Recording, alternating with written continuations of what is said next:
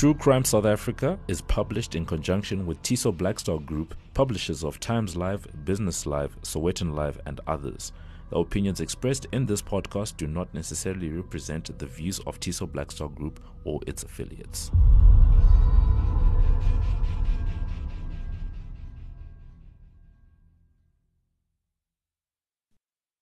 Welcome to True Crime South Africa. I'm your host, Nicole Engelbrecht, and you're listening to episode 19 The Murder of Marlene Mower. Before we get into today's case, I'd like to take a few minutes to thank our Patreon Rockstar supporters.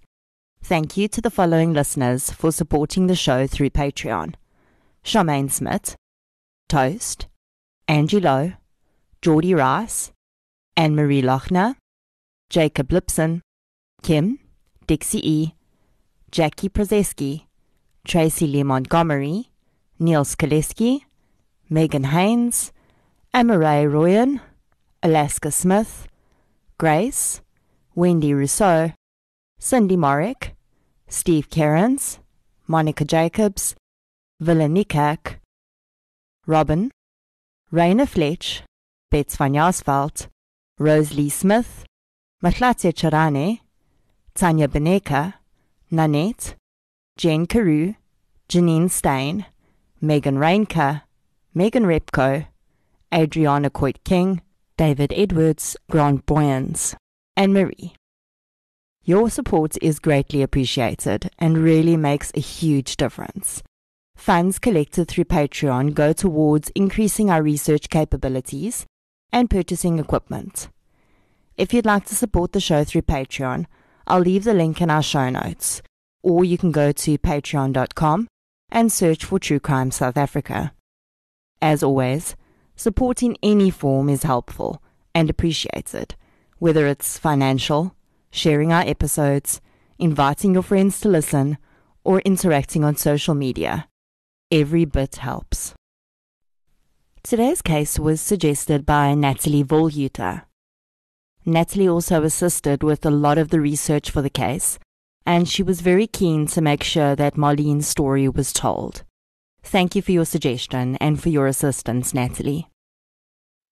This murder occurred in 2006, but it's recently come to the fore again in the media, for reasons we'll discuss a bit later. There are still many unanswered questions in this case, and although someone was convicted for it, those questions remain unanswered. Let's get into episode 19 The Murder of Marlene Mower. The following episode may contain sensitive material, including descriptions of violence, sexual assault, or graphic descriptions of injuries to victims. If you feel you may be triggered by such material, please consider this before accessing our content. To access trauma counseling or services, please see the helpline information on our show notes. Marlene Antoinette Was born on the 2nd of April 1985 to her mother Joey. According to her loved ones, she was an absolute firecracker, loving and sweet, with a fantastic sense of humor, but also feisty, and was never scared to stand up for herself or those she loved. Marlene's brother recalled that she loved wearing high heels and he always knew she was home because he would hear the click of her heels coming down the hallway. In 2006, Marlene was 22 years old. She was employed and in a relationship. Her mother Joey says that she was looking forward to getting married and having children of her own. Marlene was at the very start of her adult life, and as we all do at that time in our lives, she was constantly on the lookout for opportunities to better herself. So when she saw an advert in the newspaper for a job as a salesperson, she applied. The man who had placed the advert was Donnie van der Walt. 30 year old Donnie worked as a blockman at a butchery. He had recently separated from his wife, with which he had two children, and he was living with his parents again in their home in Meyerspark, Pretoria. Ten years before, Donnie had been involved in a car accident and experienced head trauma. His father would later say that from the moment Donnie had suffered that head injury, he had been experiencing sudden bouts of rage where he couldn't control himself. Whether this had been a contributor to his marriage breaking down is unknown, but Donnie had also developed a drug problem. He was using crystal methamphetamine and marijuana on a daily basis. Donnie had decided that he wanted to start his own business, and despite his father telling him that he didn't think it was a good idea, Donnie continued on with his plans. Part of Donnie's business plan was to hire sales staff for the cold meat products he planned to sell. And he'd been holding interviews at his parents' house for weeks before Marlene came across his advert. Donnie's father had figured out that he was interviewing people and told him in no uncertain terms to stop. It was his house after all, and he had every right to say what happened there. Donnie was determined, though, and despite the fact that he did not even have money to start a business, never mind pay sales staff, he continued to place advertisements and interview people. One such person was Marlene Moa. We know that Marlene had attended an interview at Donnie's father's house at some stage, but I was unable to find a date for this encounter. The interview seems to have gone well because Donnie had contacted Marlene, informed her that the interview had been successful, and set up another meeting with her for the 10th of February 2006. I don't know whether any employment documentation was exchanged between Marlene and Donnie, but Marlene must have been convinced that she had secured a viable position because she resigned from her job. On the 10th of February 2006, Marlene Moa went to meet Donnie, as they'd arranged, at his father's house. Before Marlene had arrived, Donnie had used crystal meth and marijuana. I can only assume that the meeting was supposed to be about when Marlene could start her position with Donnie's so called company. Unfortunately, Donnie had not been honest with Marlene and at some stage during that conversation, Donnie admitted that he didn't actually have a business running yet, and he still had to start it. Understandably, Marlene had become enraged. She had resigned from her job because she'd been promised a job working for Donnie, and now she was hearing that there was no company to work for in the first place. Donnie's version of what happened next is all we have to work with, unfortunately but we will discuss later how it doesn't entirely marry up with the evidence. Donnie says that in her anger, Marlene attacked him and hit him on the chest with her fists. She was screaming. In his statement, he says that he, quote, instinctively covered Marlene's mouth and nose with his hand, end quote. Now, I'd like to raise two points here. The first is that Marlene Moa weighed 49 kilograms, and Donnie at that time probably weighed at least twice that, if not more. Marlene was no physical threat to him, unless she had a weapon like a knife or a gun, which she didn't. The second point I'd like to make is about Donnie's use of the word instinctively. I don't know about you, but if someone is angry with me and hitting me on my chest with their fists and screaming, my first instinct is not to cover their mouth and nose with my hand. You go into flight, fight, or freeze mode when you're under threat. You either try and get away, you fight back, but then, in my opinion, the most logical thing to do would be to grab her arms or push her away, or you would freeze and not know what to do. In my opinion, Donnie was not trying to stop Marlene from hitting him. He just wanted her to stop screaming. That's why he covered her mouth. His father had already told him on several occasions that he should stop holding interviews at his house. Donnie had also used drugs, and most likely had drugs in the house. I think that Donnie realized that if a neighbor or passerby heard Marlene screaming, someone might call the police. At the very least, a neighbor might mention the shouting to his father that night. In that moment, all Donnie cared about was not getting into trouble. But that's just my opinion. According to Donnie, he doesn't remember killing Marlene. After he placed his hand over her mouth and nose, he claims that the next thing he remembers is sitting on top of her on the floor, with his hands around her neck. He realized that she was dead. Donnie then placed a plastic bag over Marlene's head and placed her in the boot of her own car. He got into the driver's seat and drove around with Marlene's body for hours. He eventually abandoned the car with Marlene's body in the boot in a parking lot. He stripped the car radio out of the car and stole Marlene's handbag, sunglasses, umbrella, and cell phone, presumably to make her death look like a robbery gone wrong.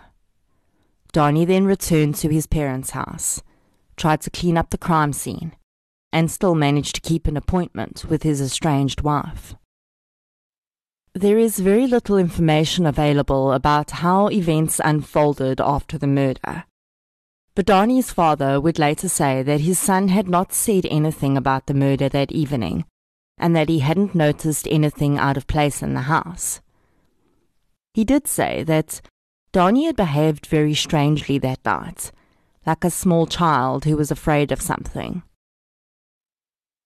After recovering Marlene Moa's body from her vehicle, police traced her last steps. As is quite normal in a murder investigation, they worked from the inside out, first interviewing her boyfriend. He provided them with information regarding a new job that Marlene was going to be starting on the day of her murder. During Marlene's autopsy, it was determined that she had not only been strangled, but she'd also lost a significant amount of blood from a head injury, which included a cracked skull. Police would eventually track down Donnie van der Walt from cell phone records. Marlene had called him, and he'd called her. Donnie was arrested and charged with the murder of Marlene Moa. Donnie's parents were shocked that such a thing had taken place in their own house, and that they had no idea. Donnie's father said that he could not comprehend how his son could do such a thing. He'd been unable to even shoot a buck when they were hunting, and he'd never seen a side to his son that would make him think he was capable of murder. Marlene's mother, Joey, was beyond devastated.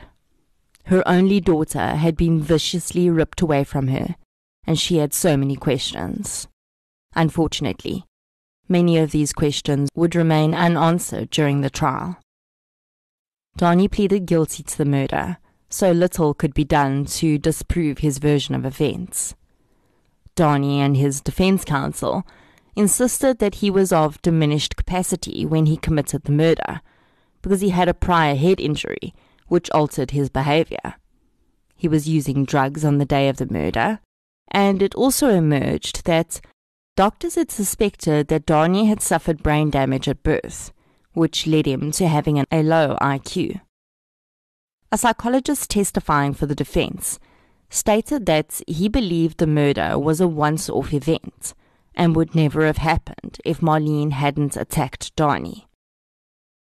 He went on to confirm that Donnie did have outbursts of anger since his head injury in the car accident and that when he was under severe pressure, he did not behave like a normal person would. I find this a bit contradictory. If Donnie is unable to behave normally when he's under severe pressure due to a physical injury in his brain, which is not going to change no matter how much time passes, how can he say with utmost certainty that the murder was a once off event? What happens the next time Donnie's under pressure?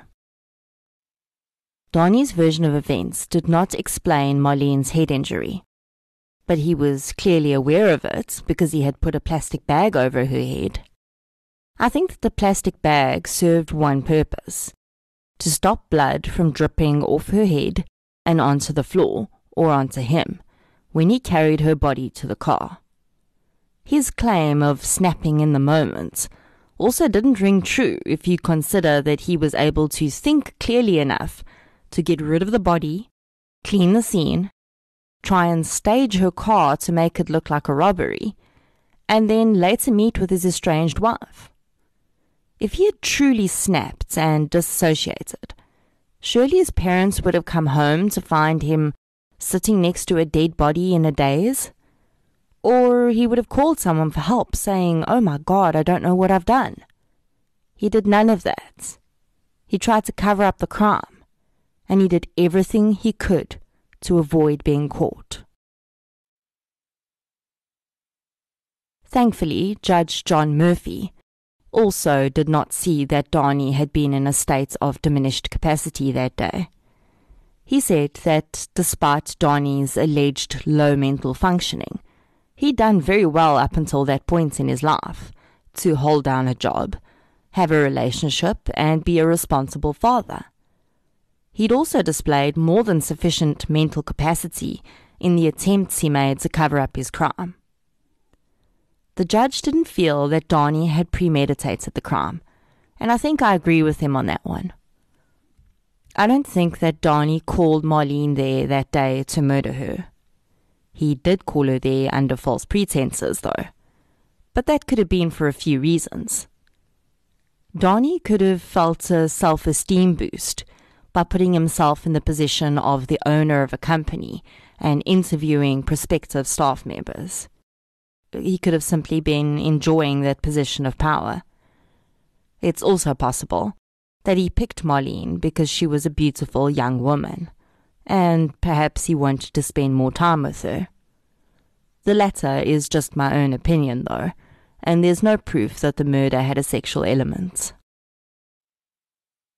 As for Donnie's drug use, the judge agreed that it probably did play a role in the violence but he couldn't allow Donnie to excuse his behavior because of it, as his drug use was a personal choice. Donnie had also admitted that he had continued using drugs in prison, which makes me wonder how remorseful he really was over his drug use. Marlene's mother, Joey, has suffered a huge amount of tragedy in her life.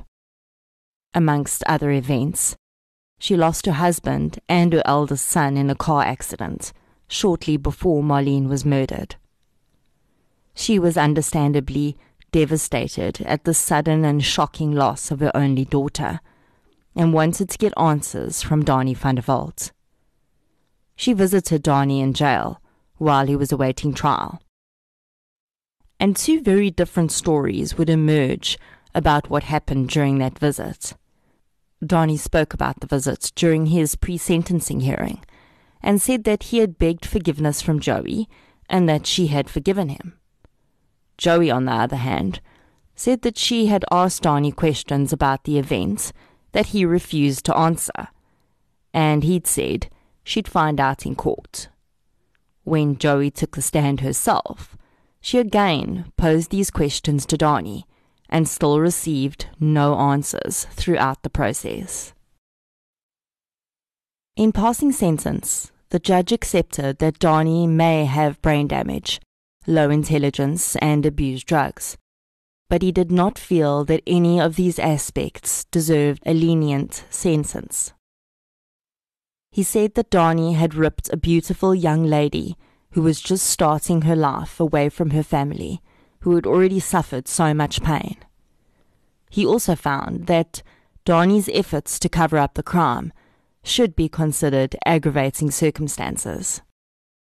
In South Africa, there are two types of charges in the killing of a person murder and culpable homicide.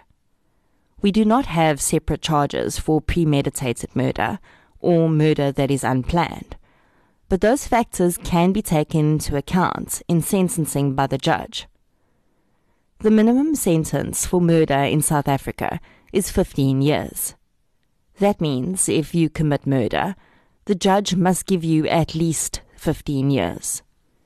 The judge can then take all of the mitigating and aggravating circumstances into account and decide whether he wishes to give a harsher sentence, and he can also decide whether the offender should be allowed parole. In general, an offender is allowed to apply for parole when they've served half of their sentence, or after a non parole period as specified by the judge. It is for all of the above mentioned reasons that the judge sentenced Donnie van der Walt to 17 years behind bars. Whether the sentence fits the crime can be debated in our own personal capacity, but it is according to how the judge saw fit to apply the law.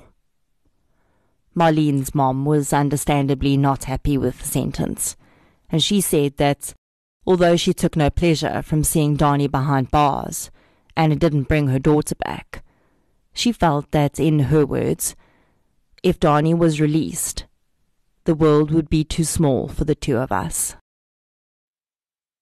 I can absolutely understand why she feels this way. There was no reason for Donnie to have killed Marlene.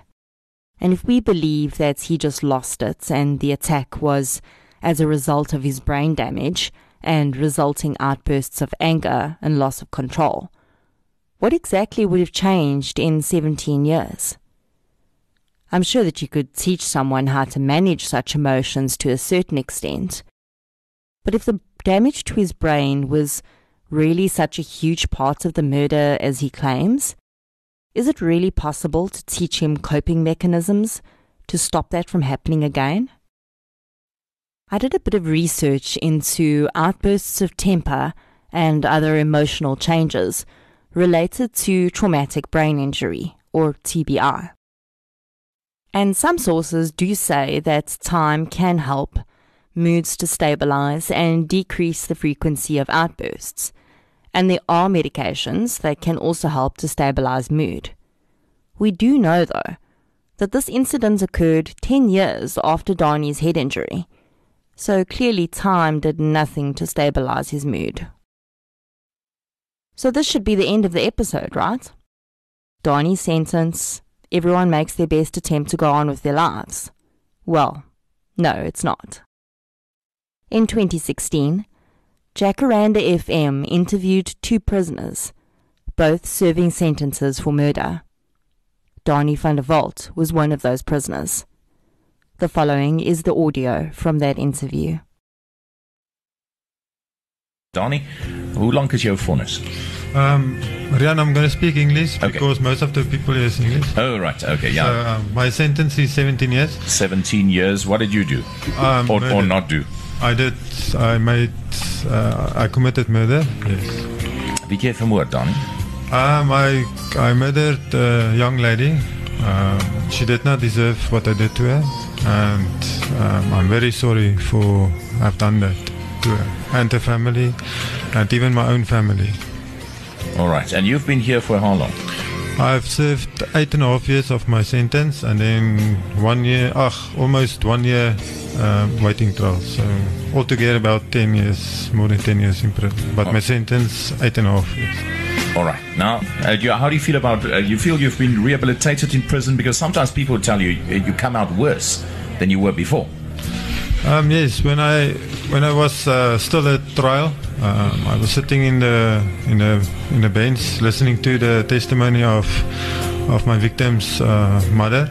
She testified about uh, daughter, um, how she grew up, how uh, how she felt about her, and I could relate to her because I also have two children, so I could put myself in her shoes, and it was terrible. Um, it made me realize that I needed to change. There was things wrong with my lifestyle, and I had to take a deep look at myself. And when I was sentenced, I started doing programs. I um, I joined the. I worked with the psychologist. I enrolled in various programs, like I said, and then um, I also started studying. Did my N2 to N6. I did my trade test in uh, electrical engineering. I'm very grateful for correctional services for giving me this opportunity and even the inmates. Um, everybody helped me. I just want to say uh, I miss my kids a lot. Um, in here, you learn how to appreciate the time with your family because you can only see them once, once uh, there is opportunity. So yes, um, it's very tough in here, and I want to say that I love, uh, love them, and uh, I miss them a lot.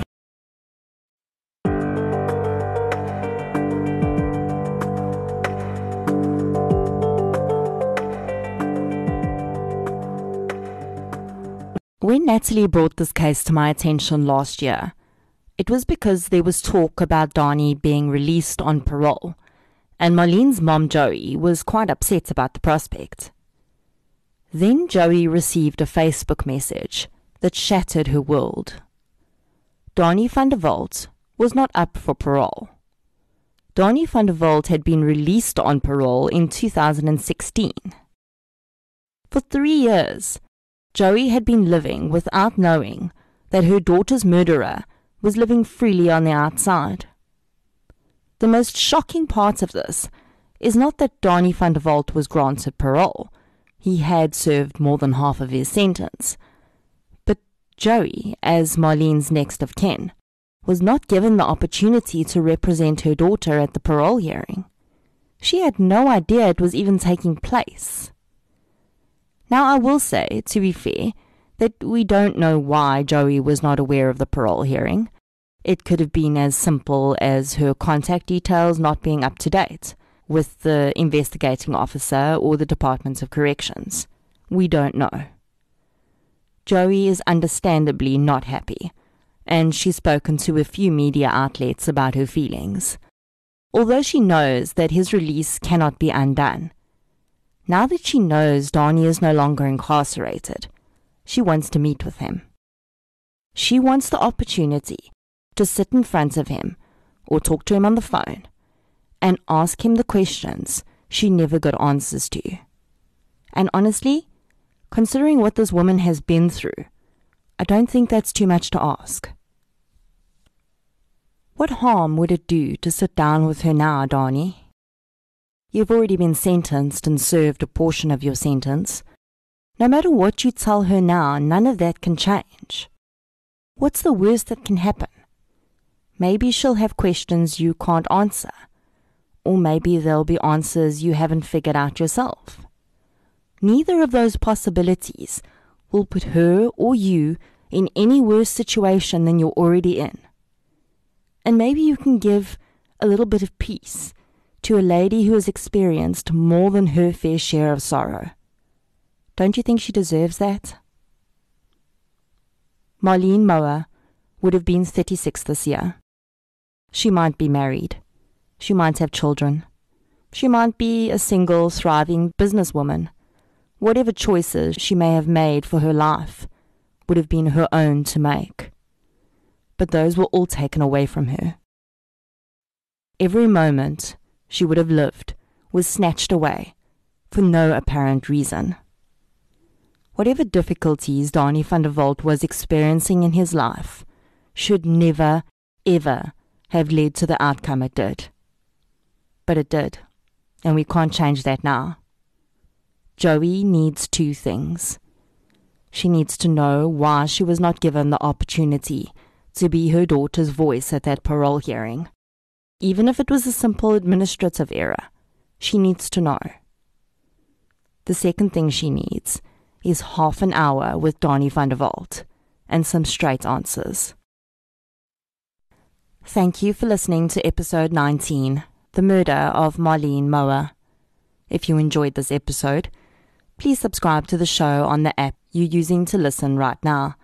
You can also follow us on social media.